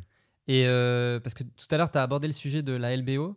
Ouais. Quand tu parles de on aurait dû faire un emprunt, c'est vous auriez dû faire une LBO Parce que bon, Non, le, alors- modèle LBO, je le connais pas parfaitement, tu vois, mais bon. Le- la LBO, en gros, l'idée, c'est de dire, tu vois, j'ai euh, bah, Cosa Vostra, euh, je te prends des chiffres erronés, mais qui feraient, euh, je sais pas, euh, 10 millions d'euros de chiffre d'affaires. Souvent, on est plutôt dans ces eaux-là. Et euh, 15% d'EBITDA, donc 1,5 million d'euros de, de résultats. La problématique que j'ai, moi, c'est que, euh, et c'est assez vrai, hein, j'ai pas vraiment de cash en perso. Parce que en fait, euh, je suis euh, investi euh, full, puis j'ai créé plusieurs boîtes, etc., etc. Donc, tu as du patrimoine, mais ton patrimoine, il est essentiellement dans tes entreprises. Ce que tu vas faire, c'est que souvent, tu vas vendre avec souvent un partenaire, donc financier. Tu vas te vendre ta boîte à toi-même. Donc tu vas et potentiellement à ton management, donc euh, à- aux personnes clés dans l'entreprise qui vont se réimpliquer pendant 5 ans dans la boîte. Et donc tu vas avoir une banque ou un, spécialiste du LBO, un fonds, qui va dire bon ok, on va racheter, on va se racheter euh, Cosa Vostra à 10 millions. Euh, eux, ils apportent 2 millions de cash pour euh, faire le levier bancaire. On emprunte 8 millions. Euh, et nous tous, ben, moi, je vais être payé donc euh, ma cote-part sur euh, euh, les 10 millions que, de rachat. Et sur cette cote-part, je vais en reprendre un peu aussi pour remettre dedans. Donc, euh, je vais racheter. Donc, nous, on sera actionnaire à euh, le fonds à, à, à 20%, par exemple. Nous, à 80% avec le management. Euh, et l'objectif, c'est qu'en 5 ans, tu. Alors, souvent, tu mets du cash un peu en plus pour pouvoir racheter d'autres boîtes. Et en 5 ans, en fait, t'augmentes ton EBITDA, t'augmentes ton EBITDA pour revendre la boîte 20 ou 30 millions dans 5 ans. Et donc, du coup, tu l'as acheté sur une base 10, tu la revends euh, 30. Euh, ceux qui ont investi bah, sont contents, toi, tu es content. Et souvent, tu la revends sur un autre LBO avec un autre partenaire, etc. Donc, l'idée, c'est pouvoir, toi, en tant qu'entrepreneur, profiter de, de, Oui. de ta richesse. euh, te sécuriser de manière, euh, oui, prendre en un peu la c'est juste parce que c'est juste si tu fais pas ça. Moi, je connais pas mal de gens qui. Euh, euh, on fait pas ça encore chez, chez- sur Alvo. Hein. Je sais pas si on faut dire, jamais dire jamais, mais je connais pas mal de gens qui ont, euh, qui ont 60 ans, euh, qui ont une boîte qui vaut probablement euh, 5 ou 10 millions et, et qui euh, ont un petit appart et, Oui, et- et qui et- gagnent pas pas beaucoup d'argent. C'est- souvent ils s'en foutent, mais en, en vrai, quand même, il y a un moment. euh, euh, si tu peux Oui. te mettre à l'aise, juste, c'est quand même mieux. Ah bah oui, c'est quand même pas mal. Puis là, tu viens de dire 60 ans, t'es proche de la retraite. Bon, si t'as envie d'avoir une retraite un peu tranquille, tu vois, ça peut Mais aussi être le moment. voilà. euh, voilà. Ce qu'il y a en revanche sur le LBO comme partout ailleurs, faut bien comprendre que en tant que cédant ou acquéreur, une entreprise, elle a de la valeur, euh, vraiment de la valeur, soit si elle est en, mais en pleine croissance et qu'elle explose euh, dans un secteur que tout le monde regarde, bon, t'es OpenAI, t'es pas rentable, euh, mais tu t'en Oui. fous, tu vois, c'est pas le moment d'être rentable. Donc Ouais. voilà. Donc là, je prends un extrême, mais euh, il y a même dans des plus petits secteurs des endroits où c'est comme ça. Et sinon, elle a, elle a de la valeur que si elle fait de la marge, en fait. C'est, euh, en fait, toi, tu vas le racheter un, un nombre de multiples de fois dans lequel de- les, années, les années prochaines, je vais pouvoir utiliser cette marge pour payer le, l'entreprise. Hmm. Donc concrètement, juste pour revenir un petit peu sur ce truc de LBO, et là tu viens de mentionner OpenAI, si tu es une boîte qui est pas rentable mais que tu as une grosse croissance assez facilement, entre guillemets, on est, parce que là la période est pas très propice, tu as les investisseurs, euh, les fonds d'investissement, etc., qui peuvent mettre du cash. Non, non, mais les investisseurs. Alors, pardon, tu dis, si tu. Si enfin, dans les startups, ça va être plus compliqué. Dans l'univers du reprenariat, je pense que ce sera potentiellement plus simple parce que c'est beaucoup plus safe. C'est moins rémunérateur d'investir dans une avec un repreneur souvent parce qu'en effet là je Oui. parle de euh, euh, je parle de, de gens tu vas investir ou, ou, ou du LBO ou des choses comme ça tu vas investir si tu fais euh, x2 euh, t'es déjà x2 en 3 4 ans c'est déjà le bout du monde t'es super content tu vois Enfin, j'exagère mais ouais si t'es super content Hmm. les startups, quand tu investis en startup, ce que tu vas chercher, c'est fois, fois 5, fois 10, fois 50, euh, fois 1000, tu vois, ça arrive. Ouais. Donc ça, c'est un peu le moonshot, tu vois. Mais c'est aussi pour ça que c'est pas le même type d'acteur. Non. C'est-à-dire que t'es pas rentable, mais t'as une croissance comme ça, bah t'as les fonds d'investissement de start-up, etc., qui risquent de mettre de l'argent. Ouais, Mais là, quand on s'adresse vraiment à des boîtes qui sont rentables, que tu veux reprendre, etc., ça va être du private equity, ça va être de la LBO, etc. C'est pas du tout les mêmes acteurs. Mais il y a ces dispositifs qui existent aussi tout à fait. et qui, dont il faut profiter. Oui, exactement. Il y a des, des investisseurs spécialisés, puis après, tu as, les gens autour de toi. Tu peux faire hein, une sorte de seed, de, euh, tu vois, de Oui. club deal, aller chercher tes, chez tous tes potes euh, euh, ou chez ta famille, le friends and family. Euh, ce dont c'est exactement comme un appart. hein. Ce dont tu as besoin, c'est un apport. Si tu arrives à montrer euh, autour de toi que tu peux mettre, alors les chiffres sont peut-être mauvais, mais chacun, mais tu peux mettre 100 ou 200 000 euros. Ouais. Mais qu'en fait, pour acheter la boîte, la boîte vaut, mettons 3 millions d'euros et la banque te demande d'en mettre 500. Ok? Toi, tu vas voir tous tes potes, tu leur dis écoutez, les gars, moi, je vais mettre les filles, je vais mettre 200 000 parce que j'ai pas plus. Mais donc, j'y vais, j'ai du skin in the game. Tu ah vois, bah, 200 voilà. ouais, je mets 200 000, euh, j'ai besoin de 300 supplémentaires. Euh, donc, euh, la valeur totale de la boîte, c'est 3 millions. Si vous mettez 300, je vous donne pas 10%, mais je vous donne 15. Donc, ils ont une carotte là-dessus. Toi, tu arrives avec tes euh, tes 200 plus les 300, ça fait euh, tes 500 000. Tu arrives auprès de la banque, tu leur dis j'ai mon apport. C'est un peu ce que tu appelles les, tu sais, les clubs deal immobilier, le crowdfunding. Alors tu pourrais le faire en crowdfunding, ça on y viendra peut-être un jour euh, sur, des, sur Alvo.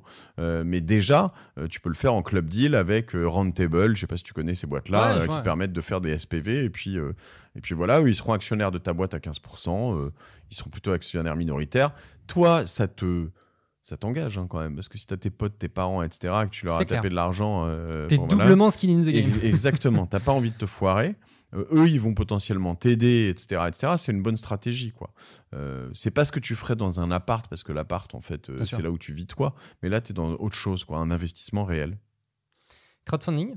Comment t'envisages le truc pour le rachat d'une boîte? Bah, imagine, j'ai, je sais pas moi, quelqu'un une connerie, l'ancien patron de chez euh, euh, Procter ou l'ancien patron d'une. Euh, tu vois, tu me parlais tout à l'heure de Caron. Donc, bah, j'ai l'ancien patron de, Chapon. pardon. Chapon. je vais avoir un ancien. je cherche une grande maison de chocolat de Jeff de Bruges, je sais pas, mais qui arrive, qui dit je voudrais racheter telle chose, mais j'ai pas de cash. Euh, ou pas beaucoup, euh, mm. j'ai pas les moyens. Est-ce que vous aimeriez, voilà, bah nous on pourrait dire, je vais t'organiser ça. Le profil nous plaît, la boîte, la cible nous plaît. Euh, je vais organiser hmm. euh, le tour pour faire en sorte qu'on trouve 50, 100, 150 investisseurs qui mettent chacun euh, quelques milliers à quelques dizaines ou centaines de milliers d'euros pour racheter une boîte. Ça, tu vois, une sorte de crowd equity. Et derrière, tu trouves le partenaire bancaire qui va te dire, OK, vous avez réuni 2 millions, 5 millions. Maintenant, je vous prête les 15 millions qui restent. C'est pas mal comme idée, en vrai. Ouais. Je, trouve ça canon. Merci. Bah, non, non, mais c'est vrai. Euh, enfin, tu vois, c'est un truc que je l'avais pas du tout envisagé, mais c'est vrai que bah tu vois quelqu'un qui a euh, déjà euh, eu un super parcours, etc. Il veut pouvoir accéder à des boîtes un peu grosses. Il y a un partenaire bancaire qui suit, mais ça suffit pas. Lui, il veut mettre du cash et puis il manque. Et puis ah tiens, bah du coup, tu vois. Et, tout ça, tu vois, ça fait partie des infras des infrastructures qu'on développe en ce moment, qu'on va développer pour tous les acteurs du M&A. C'est-à-dire que c'est pas réservé à nous. C'est pour ça mm. que nous on veut être, tu vois, on veut qu'une boutique M&A euh, une boutique de fusion-acquisition euh, qui soit à Paris, à Bordeaux, à Lyon, euh, mais peut-être très, très, très fortement à Tbilissi ou en fait tu vois à Valence en Espagne, qui puisse en fait utiliser nos technos pour faire ce genre d'opération, pour, pour permettre des deals. là, tu préserves de l'emploi, tu préserves de la, de la valeur. Enfin, tout, c'est vraiment tout ça quelque chose de très bien fait, sachant que eux souvent, ils ont ni les compétences parce que c'est pas leur job. Leur job, c'est de faire des deals, euh, l'idéation, etc. Euh, ni forcément les moyens. Donc à un moment, faut, faut juste, tu vois, il y a des métiers nous, euh, comme les experts comptables. L'expert comptable, c'est souvent la première personne qui sait qu'une boîte va être à vendre parce que tu, tu, tu, parles à qui euh, quand tu veux un peu valoriser ta boîte, euh, etc. Tu vas lui dire bon, il faudrait que tu me fasses un bilan intermédiaire, euh, pourquoi, etc., etc. Ton banquier aussi, mais, mais souvent c'est le comptable. Bah, nous, on veut transformer toute une partie des comptables de France, ceux qui le veulent en tout cas, en, en consultants experts M&A, qui puissent faire des deals eux-mêmes sur Alvo. Et mmh. pour ça, il faut qu'ils soient outillés. Et nous, on apporte l'outil qui sortira là en septembre, qui est notre suite, notre app Alvo, notre suite M&A Pro. Excellent. Business model Business model, alors il y a plusieurs, euh, plusieurs aspects. Comme toute marketplace, moi je veux absolument qu'on puisse euh, faire du business sur Alvo euh, gratuitement, parce que je pense que le, la valeur n'est pas dans l'annonce, tu vois. pendant longtemps, je ne sais pas si tu te souviens ce qu'on appelait les classified. Toi, tu étais probablement petit, mais en fait, souvent les, les sites internet d'annonces à l'origine, ils venaient euh, des petites annonces de presse. Souvent en région, tu avais euh, des gros titres de presse. voilà, la, la, Voix du Nord, bah, paru de vendu, ça devait être euh, Ouest France ou voilà. Donc chaque groupe avait comme ça mis en ligne des choses comme ça, et puis tu devais payer à chaque fois pour mettre une annonce. Puis un jour est arrivé le Bon Coin et dit, non, mais chez nous c'est gratuit pour mettre une annonce. Mais en vrai, ce que tu cherches là-dessus, c'est la valeur résiduelle. Est-ce que vraiment ça a une valeur de mettre une annonce avant? Quand tu devais payer le papier, imprimer, diffuser, etc., évidemment, que ça avait une valeur, puisqu'il fallait quand même tout ça avec une, là, où tu as des serveurs, mais enfin, la valeur résiduelle, elle est d'un centime. Donc, tu pourrais la vendre 2 centimes, mais, mais pas 10 euros ou 40 euros pour poster une annonce, tu vois. Donc, nous, on considère que l'annonce, c'est pas là où on doit avoir de la valeur. Donc, notre modèle, il est pas là-dessus. Notre modèle, il est vraiment sur qu'est-ce qu'on va apporter comme valeur au cédant, qu'est-ce qu'on va apporter euh, comme valeur euh, à l'acquéreur.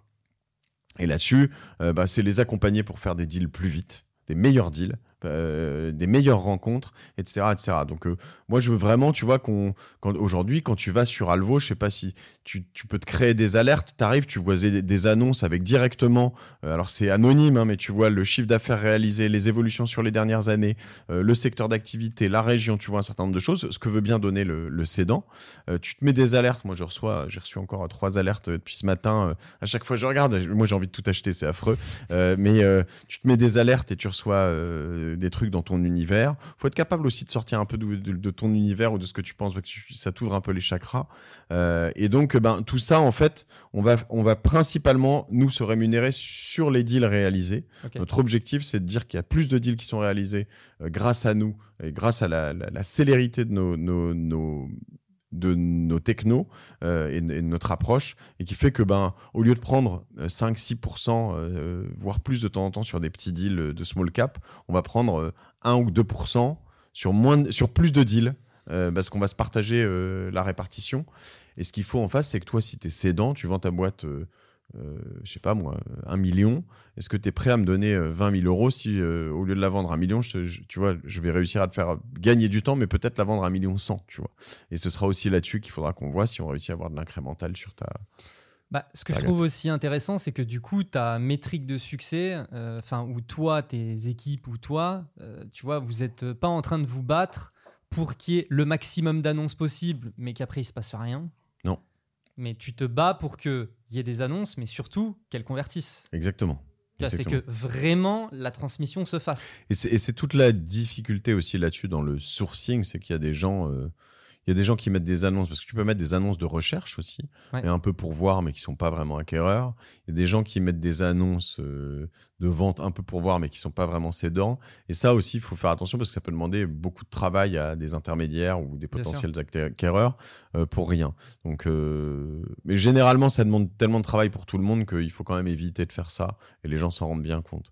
Ce qui est, ce qui est intéressant aussi, c'est que là, je, je, suis plus sur du corporate, mais quand tu as une petite structure, je sais pas si tu as des auditeurs qui, ont, qui, sont déjà entrepreneurs, si tu en as beaucoup un peu. Euh, mais en fait, souvent tu t'ouvres pas la fenêtre euh, de la croissance externe, comme on dit. Donc, euh, euh, tu te dis, je vais, je vais plutôt bah, faire croître mon chiffre d'affaires de 20% cette année, de 50 si t'es fort, de 10 si t'es. Oui, développer de nouvelles offres. Voilà, exactement.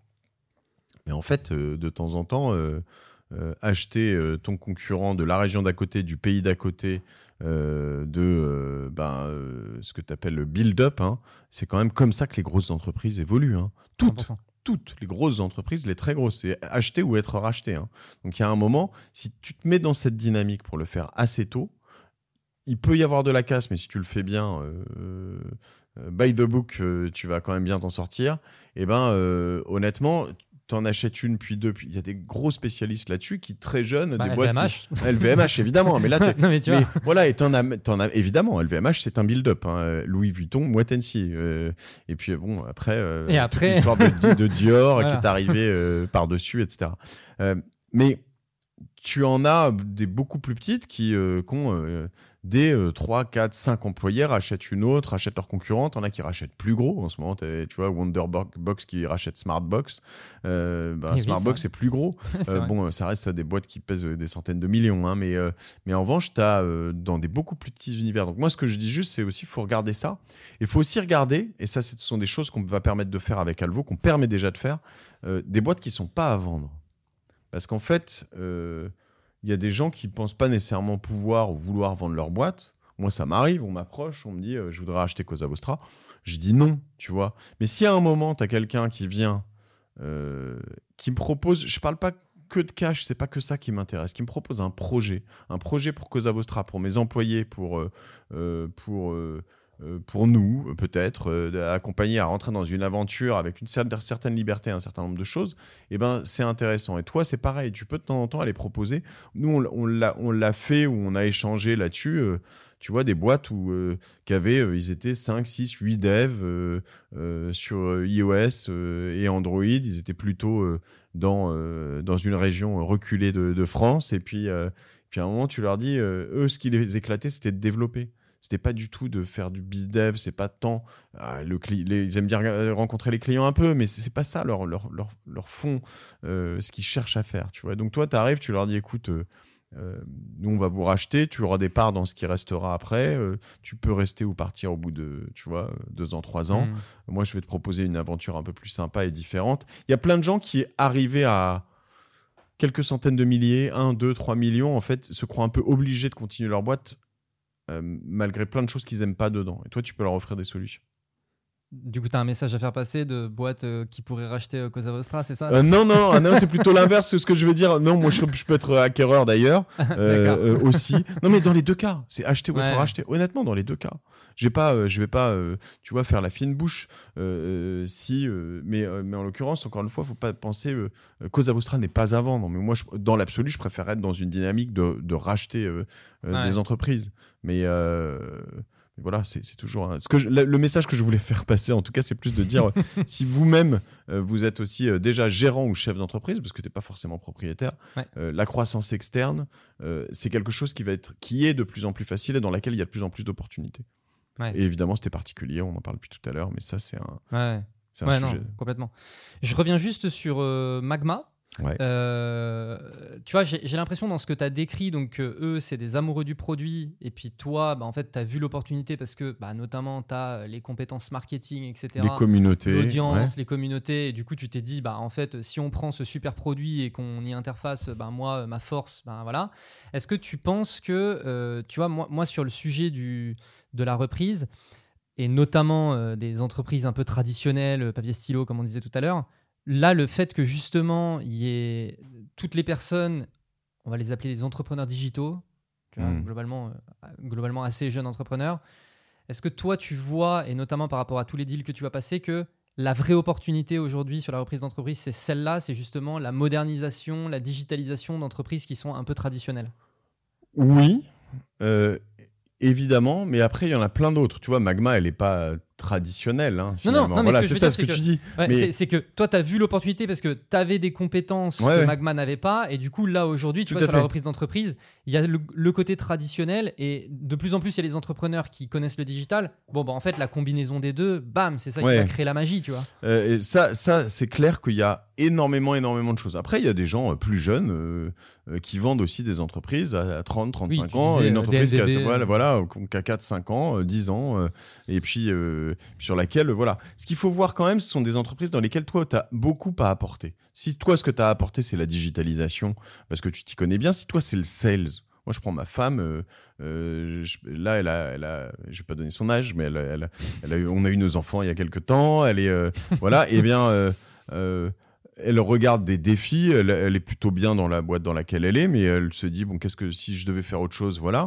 Je dis mais tous les jours, tu rachètes une boîte. Toi, elle, ce qu'elle sait faire, c'est de l'enterprise sales. Elle sait euh, vendre des, des, trucs à des grands groupes. Euh, de manière hyper ordonnée. Elle a fait ça 10 ans chez Facebook, elle fait ça euh, depuis quelques années chez LinkedIn. Tu vois, elle sait faire ça. Bon, bah, quand tu sais faire ça, ça a une valeur de ouf. Ah, de dingue. si toi, tu es directeur financier, si tu es producteur dans un truc, si tu es producteur de peu importe, de contenu, de, de, de, petites voitures, de je sais pas quoi, enfin voilà, si ton type, c'est. Bah, voilà, trouve là où tu es fort et où est-ce que tu pourrais changer les choses. Et tu vois, sur Magma, c'était ça. Euh, récemment, on m'a proposé un truc, tu vois, euh, une boîte qui, euh, qui, loue des, des, voitures de luxe, qui est leader sur certaines catégories de voitures de luxe. et donc, tu achètes un site pas très cher, et en fait, les principaux assets sont les voitures de luxe. Et c'est pareil, c'est assez rentable, etc. Honnêtement, sur le coup, tu te dis, quand même, c'est tentant, tu vois. Je vais avoir, euh, si je finis avec quelques Ferrari, des Lambeaux, euh, des machins, et que les week-ends où elles sont pas louées, euh, je peux aller euh, faire du circuit ou juste me faire un week-end, etc. Mais je suis pas exactement bling bling comme ça, mais quand même, je me dis c'est drôle, tu vois, c'est rigolo, plaisir, ouais. le petit plaisir. Mais en vrai, moi, j'ai rien à apporter à une boîte comme ça. Enfin, peu de choses. Oui. Euh, que je, je veux dire, il y a des gens qui sont très passionnés d'automobile, etc., etc. Moi, j'aurais même honte de parler de ça à ma communauté, de leur dire, Eh, j'ai des super, euh, j'ai une la dernière Ferrari à l'eau, etc. Je me dis, mais quelle image tu renvoies, tu vois? C'est pas moi, donc Ouais. j'ai pas envie de faire ça. Alors que je me dis, c'est quand même, ce serait quand même un drôle de kiff, mais tu vois, je me dis, bah non, mon cash ou mon temps, j'ai plutôt envie de l'allouer à des choses que j'ai envie de faire, sur lesquelles j'aurais apporté euh, des choses, sur lesquelles ma communauté sera un, sera un vrai levier, tu vois. Et c'est le cas d'Alvo notamment. Ok. Oui, donc toi, tu as vraiment un raisonnement aujourd'hui vis-à-vis de ta communauté, quoi. Oui, parce que c'est mon edge à moi. Faut pas, faut pas que tout le monde qui Non, nous mais bien écoute sûr, se bien dise sûr. Non, mais c'est ça qui voilà, m'intéresse chez toi, voilà. tu vois. Faut- sur ceux qui nous écoutent, faut se dire où est-ce que vous êtes fort, quoi, et, et, et, et où est-ce que vous avez envie de passer du temps. Et, euh, et alors, et avec un point très très très important quand même, c'est euh, vous poser la question systématique de est-ce que euh, écoutez mon épisode qui va sortir avec Laurent Alexandre sur Génération It Yourself et euh, Oh. c'est le deuxième que je fais. Et, et lisez peut-être son livre, mais en tout cas, euh, utilisez bien à fond le, l'op- le, le- le chat GPT, les LLM, Midjourney, etc. Et rentrez bien dans des secteurs dans lesquels soit vous êtes déjà certain qu'ils vont pas se faire exploser Ouais. par, euh, euh, par, par ça, parce que tu vois, alors peut-être que Google va s'en sortir autrement, mais tu vois, je, je, vois euh, un, site internet comme comment ça marche. Euh, tu vois, euh, comment ça marche un routeur, à quoi ça sert un machin, comment je peux réparer machin. Tu dis là la question, tu vas la poser, euh, tu vas plus la poser en passant euh, huit fois dans, euh, tu vas la poser un, un truc qui va te répondre, une intelligence artificielle, comment réparer ce truc-là, etc. Qui va te poser des questions et tu vas avoir un dialogue et avoir, ton truc réparé beaucoup plus rapidement. Il y a des, il y a des business comme ça. Euh, tu vois, euh, un business de copywriter. Je suis pas sûr que j'irai maintenant, ou en tout cas, faut y aller en disant, ok, je sais très bien ce que je veux faire. Je connais ce business, je connais les, les AI, je vais prendre tous les copywriters qui sont là-dedans et je vais les faire produire dix fois plus et dix fois mieux. Ok, si tu es serein là-dessus et que tu as ta vision, c'est bien. Mais il faut vraiment, je pense, aujourd'hui, euh, euh, si tu achètes un restaurant, c'est ok, il va pas se faire de, tu Mhm. vois, tu vas pas te faire, euh, faire la bouffe par, par ChatGPT, a priori, hein, j'ai, j'ai loupé un truc.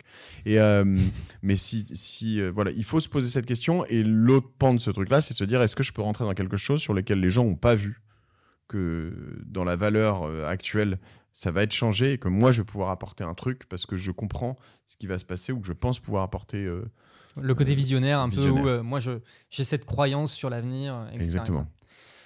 Bon, on va terminer notre échange, mais j'ai juste, j'ai juste envie de te poser des petites questions, euh, peut-être un petit peu plus perso, mais euh, parce que ça, ça rejoint quand même un peu. Mais ce- attends, attends, attends, avant, juste, tu me racontes deux secondes, si si tu veux bien, je, je spoil un peu, je, pardon, je spoil pas, mais je, je, je rentre dans ton contenu. Mais toi, t'as acheté quoi? Un e-commerce? Ouais, j'ai acheté un e-commerce. Alors, euh, moi, c'est vraiment euh, complètement, euh, tu vois, le- le- les trucs de ND et blablabla, ça s'est pas du tout fait de cette façon-là. Ça a vraiment été, tu vois, un tuto personnalisé avec, euh, avec quelqu'un que j'ai rencontré.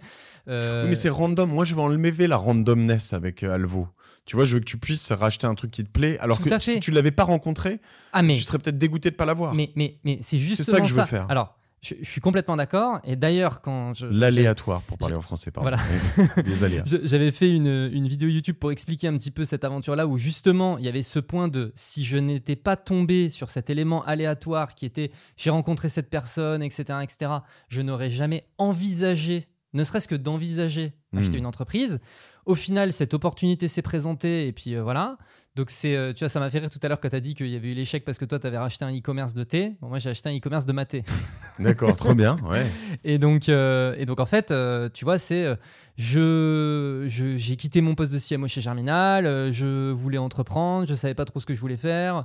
Le e-commerce, ça m'intéressait parce que j'aime bien les produits, la brand, etc. Avec un de mes meilleurs amis, Léo, qui est directeur artistique, euh, on voulait faire un truc en commun, on réfléchissait, le e-commerce, on n'avait pas particulièrement d'idées, tu vois, mais on se disait, le e-commerce, c'est un truc qui nous plaît. Ouais, t'es sur une niche. Voilà, on voulait, on cherchait en se disant on veut trouver un produit quali, euh, etc. Mais bon, tu sais, quand tu dois trouver une idée de zéro, Mm. tu, vois, tu- tu peux partir dans tous les sens. Et puis là, on a eu cette opportunité, euh, donc euh, une personne qui s'est troisième associé, donc euh, l'âme, qui est un copain à nous, qui nous dit ah mais moi j'ai un collègue de travail là, il, il a une marque de maté, euh, il fait ça euh, dans son salon machin, euh, il a un peu de croissance et en fait il veut arrêter euh, parce qu'il a plus le temps et tout. euh, et nous, on se Il y en a dit- plein des gens comme ça. Non mais voilà. Et à, Et- à plein de tailles. Hein, donc, Mais euh, oui, et- ça faisait et- quel volume 25 000 d'affaires euros de CA par an. Ok. Tu vois, C'est un petit truc. 5 000 euros de marge Ouais. Ouais, de, bah, de- de euh, marge, ouais. Ouais, je dirais peut-être, euh, peut-être, oui, je dirais, ouais, peut-être 7. Je crois que c'était 7, 7. ok. Et, et tu vois, euh, on se regarde, on se dit, mais le maté, franchement, c'est trop cool comme produit. Euh, lui, en plus, il avait vraiment fait l'effort de trouver des fournisseurs de qualité, Mm. il avait travaillé son image. Et puis, tu vois, là, on en revient aussi à euh, quels sont les éléments que toi, tu vas pouvoir apporter dans le business. 100% de l'acquisition en SEO. Rien d'autre a été fait. Hmm. Moi, mon métier, c'est euh, le growth, market, etc. Euh, bon, a priori, je vais pouvoir Ouais, un peu d'influence. un peu de- développer ouais, les ouais. autres leviers, tu vois. Et puis, bah, tu tu t'en veux combien Bah, moi, euh, 15 000 euros, ça me va. Voilà. Non, mais tu vois Et moi, euh, tu vois, je, dis aux gars, euh, bah, soit il y a un problème, soit c'est une grosse opportunité. C'était un Shopify Euh, non, c'était pas Shopify à ce moment-là. PrestaShop Ouais, exactement. Mais, euh, mais on a basculé sur Shopify, du coup, entre-temps. Et, et du coup, je dis, bah, franchement, euh, ça vaudrait peut-être le coup. Il y avait du stock? Il y avait du stock, il y avait. Enfin, non, non, mais c'est un 15 000 truc- euros avec le stock, 15 000 euros avec le stock. euh, sans la trésor. Si, avec la trésor. Il y avait de la trésor dedans? Oui. Il y avait combien de trésor ouais, Euh, faut- ouais, Non, non, bon, c'est pas. Mais ouais. Non, mais voilà, Vous tu voyez, vois. ça, ce genre de questions hein, qu'il faut, faut comprendre. Ok. Oui. Et donc, il y avait du stock. Ce que j'imagine, juste euh, pour, si je pose ces questions hein, pour que tout le monde comprenne, c'est que. euh, Tu vois, je, je, je subodore que tu prends le stock plus la trésor. Déjà, je suis sûr qu'il y en avait pour 15 000 euros. Mais exactement. Donc, euh, Exactement. Euh, ouais. c'est-à-dire que si le stock, on le vendait, on faisait 15 000 euros. Oui, Tu vois, je disais, prix mais. coûtant. Ouais, voilà. Et puis, du coup, euh, il y a euh, les contrats avec les fournisseurs, ils sont déjà là. Donc, Ouais. t'as pas besoin d'aller chercher tes fournisseurs parce que le Tes maté, ça positions se SEO, produit- t'en as quand même euh, Voilà. quelques-unes. La production, c'est en Amérique du Sud, donc il faut aller euh, quand même trouver les fournisseurs là-bas, euh, tu vois, etc., etc. Et en fait, on s'est dit, mais en fait, là, c'est trop cool cette opportunité. Et du coup, lui qui comptait arrêter, bah en fait, là, il était en train de s'acheter un appart, il avait besoin d'un apport, Et voilà. a payé son apport. Et il fait combien le site aujourd'hui? Là, cette année, il va faire 130 000 de CA. En combien de temps Euh, on l'a acheté il y a 18 mois. Vous voyez la création de valeur, ça c'est intéressant. Non, mais voilà. Et des opportunités comme ça. Mais en France, en ce moment, elles sont pas toutes sur Alvo encore, hein, mais euh, c'est ce qu'on veut, c'est qu'elles soient sur Alvo. Mais il y en a des milliers, en fait. Il y en a des milliers. Mais bien sûr. Et il y en a des milliers. Le truc de ouf, c'est qu'il y en a des milliers qui aujourd'hui ne seraient même pas à vendre. Des gens comme ça, ils l'auraient fermé probablement. Mais exactement. Et donc, euh, c'est ça qui est intéressant. C'est vraiment de se dire, OK, nous, on en cherche plein. Donc, si vous, vous-même, vous en avez, ou vous avez des copains qui ont des choses, euh, qui vous disent, je voudrais peut-être arrêter, mais que c'est un peu rentable et que voilà, qui, qui viennent, quoi. Mais ce qui est important, c'est de s'inscrire, euh, de mettre des alertes, euh, et voilà. Mais, mais c'est fou ce que tu dis, quand même, le, Ouais. la croissance. Ah non, mais, et tu vois, ça, ça me fait penser, on avait, au, au moment où on a vécu ça, on a fait la connaissance d'une, d'une euh, qui avait un e-commerce aussi, un truc qui tournait bien, une belle communauté, un beau produit, un truc assez original, etc., etc. Elle a eu une embrouille avec sa co-founder, ce qui a fait que elle, elle s'est retrouvée un peu toute seule, et franchement, elle en avait un peu marre d'être dans les embrouilles, etc., à gérer son truc. Elle a décidé de fermer du jour au lendemain, mais des gens se seraient battus pour reprendre sa boîte tellement le produit était original, sa communauté c'était top, l'identité, etc. Et vraiment, moi je me disais, mais mince quoi, sa- boîte elle est morte. Du coup, elle a arrêté parce que juste elle avait pas euh, la force et puis parce qu'elle savait pas exactement que ça pouvait exister et tout. Ben Shit. voilà. C'est ça. Et, et en fait, euh, ce qui est intéressant, c'est que bon, tu détruis de la valeur en faisant ça. C'est-à-dire que tu oui. détruis de la va- valeur de ce qui a été fait par elle. Potentiellement, tu détruis des, endroits, des emplois à venir parce que Mm. je sais pas si vous employez quelqu'un sur votre boîte de Non. maths, pas encore. Il y a un moment où potentiellement, quand tu- si, si tu doubles ou triples encore, s'il y a une petite, euh, ben, à un moment, tu vas avoir besoin de personne. Euh, tout n'est pas automatisable dans ces choses-là. Ah, complètement. Euh, vous faites du B2B ou pas encore Non. Euh, un tout, tout, tout petit peu. Parce que souvent aussi, ce sont des euh, choses comme ça qui sont pas travaillées, mais quand tu as des bons contrats, quand tu m'as parlé contrats avec des boîtes, des, des, des producteurs en Amérique du Sud, si tu as les meilleurs produits, ben derrière, en plus, tu peux développer un réseau B2B hmm. qui va faire un triple effet qui se coule, Ah, mais- qui fait que tu as des gens qui vont vendre tes produits, que les gens vont les voir, ils vont les racheter en ligne. Euh, tu vas même pouvoir les vendre sur Amazon. Enfin, Complètement. Mais bah, nous, on a investigué ça, bien évidemment, Mm. tu vois. Euh, bon, il s'avère qu'aujourd'hui, la marque est tellement petite qu'en fait, en B2B. ça s'appelle comment? Tu devrais la mentionner. Matéine. Ça s'appelle Matéine. Matéine, ok. Voilà. Euh, et d'ailleurs, j'embrasse mes, mes, mes associés qui sont là, mes Léo, qui eux, en réalité, opèrent la marque, parce que moi, maintenant, je suis plutôt euh, sur Bulldozer. Euh, mais euh, on, a, on a investigué ce genre de choses, à essayer d'activer des choses côté B2B, etc. La réalité, c'est que la marque aujourd'hui, elle est tellement petite que c'est très difficile d'être ne serait-ce que considéré, tu vois, par le B2B. Mais par contre, du coup, nous, on s'est dit, bon, c'est peut-être pas le bon timing, mais en fait, là, avec la croissance qu'on a côté B2C, ça nous permettra, tu vois, de faire levier pour aller voir des gens Ouais. en B2B ou des choses comme ça. Moi aussi, je Mais t'ai posé chaque la question. Tu vois, c'est que nous, on avait sourcé comme ça euh, sur une boîte qu'on a créée qui s'appelle aubarbershop.com. Euh, on avait sourcé euh, les meilleurs producteurs de produits pour barbu et pour barbier. Et, euh, et donc, tu avais des gels, des, des, des baumes, des cires, des, des bons, des peignes, des tas de choses comme ça. Mais on avait vraiment les meilleurs qui venaient d'Australie, Californie, tous les US, Europe du Nord, Angleterre. Je crois qu'il y avait des trucs allemands aussi. Donc, on une grosse valeur de tout ça était les contrats. Et nous, on vendait aux barbiers dans toute la Ouais. France. Et en fait, je suis sûr que du maté, il y a quand même des gens qui cherchent des produits plus quali. Ça peut être, tu Oui, vois, oui. tu, tu dois pouvoir trouver 100 boutiques ou 100 Bien petits sûr. réseaux de gens, euh, sans parler d'Auchan et Carrefour. hein, Bien tu sûr, vois, bien sûr. euh, Ouais. et, et ça, tu fais exploser la valeur de la boîte parce que si, là, souvent, si ça marche et qu'ils en vendent et qu'ils en vendent et qu'ils en vendent, ils te recommandent, tu as du réassort, tu as très peu d'efforts. Une fois que c'est fait, c'est la, la valeur d'un réseau. Quoi. Complètement. Donc voilà, ça c'est pour, euh, c'est pour mon expérience. J'allais dire hein. petite expérience, mais tu allais me dire non, il n'y a pas de petite Non, échelle. y a pas- non, mais Non, mais, non, mais très bien. c'est vrai. T'imagines ce que tu as appris là-dedans, en fait. Ah. Euh, racheter. euh, derrière, en fait, ce qui se passe, moi, je l'ai vécu, par exemple, dans l'immobilier, avoir fait quelques projets. En fait, t'en fais un, puis deux, puis trois. Et à la fin, en fait, euh, une fois que tu as fait ça trois, quatre fois, sur des boîtes à. Là, on parle de 15 euh, 1000 euros. Euh, que tu amènes à 100, 150. Donc là, tu te dis, euh, là, demain, je suis sûr que tu verrais une boîte à 200, 300, tu te dirais, ouais, ça me, ça me fait un peu peur, mais je peux y aller. Et puis en fait, une fois que tu as fait 200, 300, tu te dis, mais 2-3 millions, en fait, c'est un peu pareil. Ouais. Et, et en fait, euh, euh, il y a, c'est, des grosses expériences pour moi. Ah non, mais complètement. Et tu vois, là, typiquement, tu vois, tu disais oui, si tu voyais un, truc à 200, 300, t'irais peut-être pas parce que machin. Je suis pas sûr parce que pour le coup, tu vois, Matéine, quand on l'a repris, c'est une boîte, les fondations étaient pas hyper solides. En fait, c'est, Hmm. on n'a pas fait du 0 à 1, mais on a un peu fait du 0,3 à 1 quand même, Mm. tu vois. C'est- c'est- C'était tellement le, le- Il y avait vraiment les toutes premières briques, mais Ouais. le 0 à 1, il était quand même un peu à faire. Quand tu dois refaire le e-commerce, notamment. ouais. Voilà. Quand tu achètes une boîte à 200, là, tu fais vraiment plus le 0 à 1. Hmm. Et du coup, je me dis, ah tiens, là, tu vois, vraiment plus le vivre, ça pourrait être un truc à défendre, tu Grave. vois. Bon, donc je reviens sur la question que je voulais te poser, euh, un petit peu plus perso pour terminer l'épisode, qui est euh, Cosa Vostra, Hmm. Génération Do It Yourself, La Martingale, Alvo, euh, Orso Media. Ouais. Comment tu t'organises?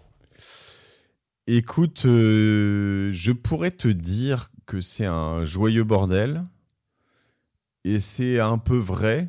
Et à la fois, les gens autour de moi euh, voient et trouvent que je suis vachement organisé. Euh, J'ai, euh, tu vois, des blocs-temps euh, très précis. Je sais que le lundi matin, euh, euh, d'abord, j'arrive et je prépare ma semaine, ou un peu le dimanche soir aussi. Mais euh, voilà, le- le- la fin de matinée du lundi, elle est complètement dédiée à Cosa Vostra parce que c'est quand même la plus grosse entreprise euh, et on a besoin de weekly, de suivi, etc. Donc euh, voilà, Euh, j'ai des points avec mes associés à 17h30 euh, le, le lundi et ça ça bouge pas. J'ai j'ai je vais chercher ma fille au théâtre juste après parce que j'ai trois enfants aussi, ça prend du temps et je veux les voir.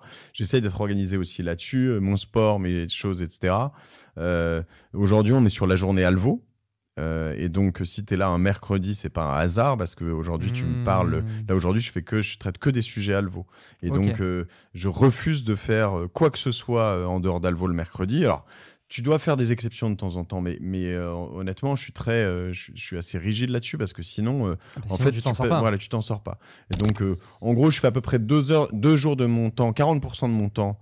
Euh, euh, si, je considère que je bosse que cinq jours, mais euh, sur Alvo, 40% euh, sur mes podcasts, dont un, euh, euh, pardon, La Martingale appartient à Cosa Vostra, donc voilà, et, et, et les, les, 20% qui restent le dernier jour sur Cosa Vostra. C'est à peu près ça ma répartition, sur des blocs temps très précis. Le mardi matin, jeudi matin, j'enregistre du Génération du Self à 9h ou 9h30. Le, le, lundi après-midi, à 15h30, j'enregistre la martingale. Et le vendredi matin, à 9h30, j'enregistre la martingale. L'un ou l'autre, et l'autre, ça dépend des semaines. Il y a des semaines où je dois rattraper, d'autres semaines, euh, voilà. Euh, et tout est hyper borné. Euh, donc voilà, après, il faut juste savoir jouer un peu avec tout ça. Il faut savoir dire non. Et ça, c'est ma plus grosse souffrance. Je, ben, je, tu vois, puis j'ai d'autres projets qui vont être lancés là. Une masterclass sur l'entrepreneuriat avec les decks qui va être euh, exceptionnel et qui nous prend beaucoup de temps. Euh, on veut vraiment lancer la meilleure masterclass euh, d'entrepreneurs avec des noms de ouf et voilà. on va, on travaille sur non pas mal de projets. Je voudrais lancer un, un, gros club deal pour investir en start-up aussi parce que j'ai quand même un deal flow assez important. Tu vois, le deal flow, j'arrive pas à le gérer. Donc, faut aussi savoir. Moi, je sais beaucoup déléguer en fait. Je suis très humble là-dessus. Je sais qu'il y a plein de gens qui sont meilleurs que moi euh, sur plein de choses. J'aime bien qu'il m'apporte euh, beaucoup euh, aussi de, tu vois, d'échanges et de choses comme ça. Et tu vois, j'ai beaucoup de, de respect, d'admiration pour ce que vous avez fait chez Germinal tout un temps, et qui sont des univers que je connais pourtant et pourtant assez bien. Et, et pour autant, je sais pas si tu vois encore Grégoire un peu. je l'ai vu hier soir, donc oui. mais je vois Grégoire, tu vois, je, je vois le, la, la, la, la, sharpness qu'il a sur certains trucs. Euh, il a refait un post sur Alvo justement la semaine dernière et tu vois, on le sent passer chez Alvo. Et c'est vrai que c'est assez marrant, c'est toujours se euh, challenger, se euh, s'alimenter quoi. Donc voilà, je, je, suis un vrai passionné et donc j'ai pas l'impression de travailler vraiment. Hmm. En revanche, il faut essayer d'être toujours très concentré sur ses objectifs. Quoi. Et, sur le, le, fait de déléguer, très sujet très très important, parce que on entend souvent il faut apprendre à déléguer, etc., mhm. etc. Comment toi, tu as, as, une méthode pour euh, justement apprendre à déléguer? T'as vu tout à l'heure Clémence, ma productrice, quand euh, on parlait d'un truc, je, lui ai dit bah, c'est toi qui vas faire le choix. Elle me dit mais j'arrive pas à le faire ce choix. Ah tu vois donc là je vais. Tu, je suis rentré Et donc bah, là je vais l'aider. Mais euh, mais moi le plus les gens font des choix.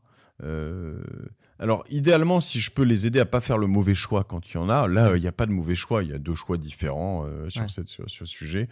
Euh, voilà. Mais si euh, je peux les aider par mon expérience et je peux les, les, les accompagner pour faire des bons choix, bah, c'est très bien.